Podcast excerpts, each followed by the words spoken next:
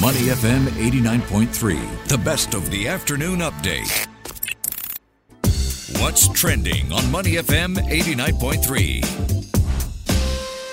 Good afternoon. You're listening to Money FM 89.3. I'm Rachel Kelly. Now, the interest rate for the latest auction of Treasury bills is at a 30 year high, but demand for the government backed product appears to be waning amid better deals on offer at the banks. To find out more, we're joined on the line by Cho King Yut, who is a senior correspondent at the Straits Times. King, welcome back to the show. Uh, thanks, Rachel, for having me again.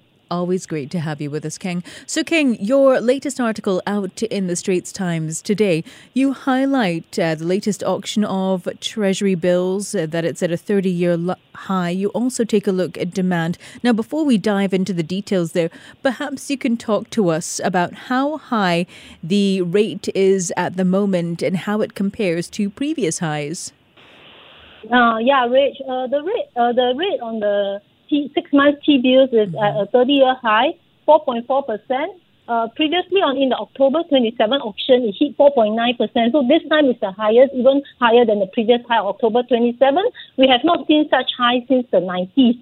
Uh, they, uh, looking at MAS data all the way back to 1987, record high for three months T bills was 5.55 and 5.52% in September 1990 and MAS now issues only six months and one year T bills, and record high for the six months one is uh, 4.73 September 1988. And for the one year T bill, 4.8 percent mm-hmm. August 1991. Okay, we have one more last auction of six months T bills, December 21st. Okay. No more auctions for one year T bills. So we can look ahead to the December 21st auction to see if it will set another new high or it will go back down. What do you think, Ken? Could we see those T bills hit another record on December 21st? Uh, Rachel, this is a close call because much mm-hmm. will depend because of the nature of the auction for T bills. Much will depend on demand and how much uh, people put in for the bid. Uh, for now, we, what we can say is the rate should be close to peaking. Uh, mm-hmm. ma- markets are not expecting the Fed to hike, not to hike rates as aggressively as it, it has done over the past nine months after consumer prices in the U.S. rose less than expected in October. Fed is going to meet next week, December 13, 14. Markets expecting half a percentage point hike to 4.25 to 4.5% range. And rate strategists expect this rate hike cycle in U.S. to peak in the first quarter of 2023 and as the pace of hikes slow in the US, it will inevitably lead to slower rate hikes here in Singapore. Okay. Can you talk to us about who is investing in Treasury bills and why perhaps some investors may consider Treasury bills?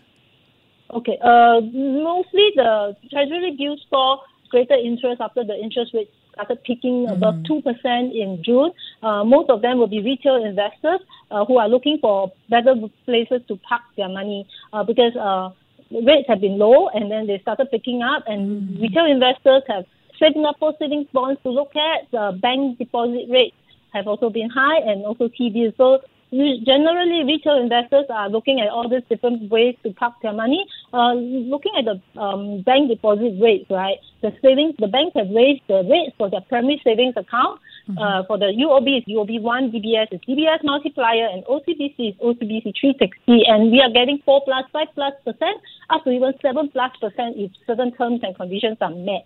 Fixed deposits also have gotten more attractive with That's right. 3.55, 3.95 U, at UOB. Yeah, for and 6, 10, 12. Um. Yeah, Keng, with you know, these high rates at the banks, which are really kind of reeling in, in uh, investors who are looking for a good a good return. I'm curious, how was demand for the latest round of Treasury bills? Uh, uh, because of all this uh, higher rates at the banks on mm. offer, and many and people have also been putting money in different places. We have run out of cash, liquidity to put money. The demand has slowed down for the latest auction on yesterday, December, uh, the December 8 auction. Mm-hmm. 4.6 billion worth of T bills were offered to retail investors the same amount as during the October issue where we saw the high of 4.19%. But there were only 9.3 billion applications this time around, which is down 14.7% oh. from ah. October. Yeah, so the interest has been high, but people have been looking for different places to park their money. And uh, and because of that, uh, demand has gone down slightly. But then we do not know with the yesterday's high rate of 4.4, investors may be looking at coming back if they have excess cash.